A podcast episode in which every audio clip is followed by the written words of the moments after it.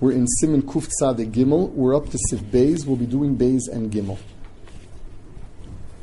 We're in the halachas of Zimun. Three people that eat together have a chi of Zimun. What is considered eating together? Sif. Afilu lo hukfu mitchila kulam lechol yachad. Even if three people didn't sit down to eat together. Elasha shnayim kavu. Two people got together. V'achakach ba shlishi v'kava imahim. And then a third them came. A third one came and joined them. O she'echad kavat chilo, or one was eating alone. V'achakach kavu shnayim imo. And then the other two sat down with him. Einam shem kvuin yachad bigmaro achila. They're not allowed to separate since at the end they are there together. Um, says the Mishnah Berurah, that means if they finished at the same time, there's a chi of zimun. What happens if they did not finish at the same time? So let's say um, you have three people. One started to eat, then another two came. He finished, and the other two are still eating. He's allowed to leave. There's no chi of zimun yet.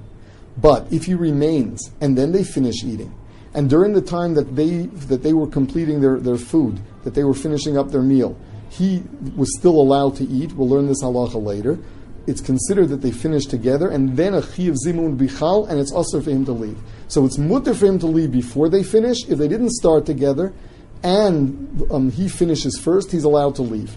If he, sta- he stays there and, and until they finish, it's considered that they all finish together, and it is also for him to leave. So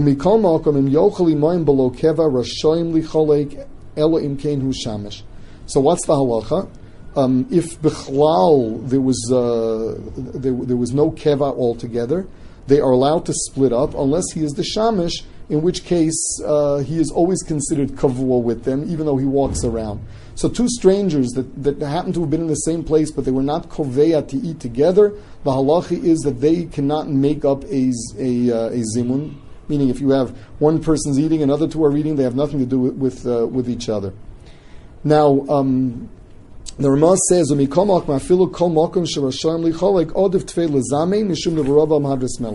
The Ramah says that even where there's no chi of zimun, it's better that they do the zimun.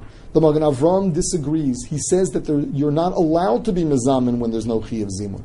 Now the Mishnah Berurah says that it's mistabra like the Magen Avram um, he brings the Pri Megadim who was mistapek, and he says that if it's only three, what do you lose? All you say is Yishem Hashem and Baruch Baruch Shachalu without any shame. Um, Yishem Hashem is a pasuk, and Baruch Shachalu Mishalo is a bracha without a pasuk, so there's no problem. There's no shame or malchus there. Um, whereas in Asara, where there's a shame, you shouldn't do it. The um, the Mishnah Berurah though sounds like it's really mistaber like the Magen Avram that you should never do it, except that you don't lose anything by doing it in the case of uh, in in uh, the case of, of Gimel. Siv Gimel, Imhoyu Rochvin. What happens if they're all riding? Va'omru nochal, and they said, you know, let's eat. Each one is eating from his own bread. V'lo yardu me'abehemus, and they didn't get off their animals. Mitzdarfim kivin sha'omdu b'mokam echad. If they stopped in one place, that means if each of them is riding on his animal, and then they, the three of them stop their animals and start eating, that is considered a kvias. But what happens if they're going and, and eating low? There, the halacha is that there's no tzirif. What if they're sitting in a field, here, there? Even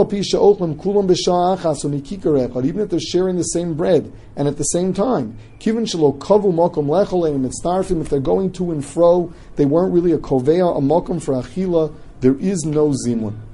Uh, the Mishnah mentions what if they're sitting together in a uh, in a carriage where they're being uh, a horse-drawn carriage that's actually traveling, which lechura should be the same halach in a car.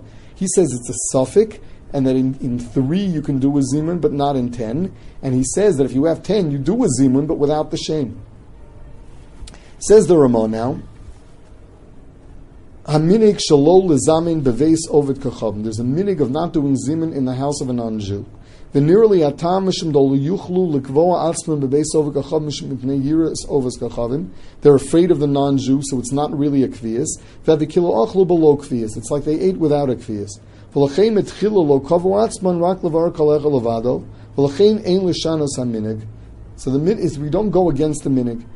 Even though this reasoning may not be enough. Since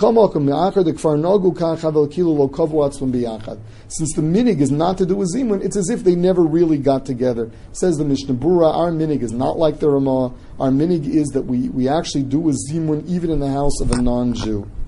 Um, what happens if they just happen to be they don't have a kvias there? They just happen to each one happens to be eating there. The best thing is that they shouldn't sit together and be left with a safek if it's really a zeman or not.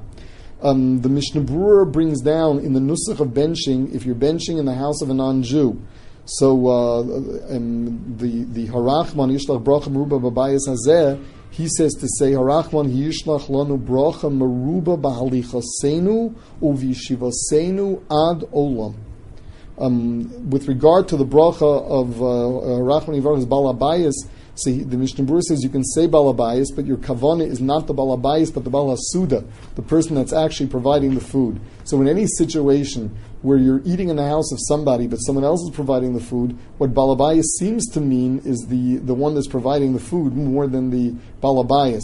In, in fact, in the Nusach Sfardan benching, it says Balhasuda Beferish.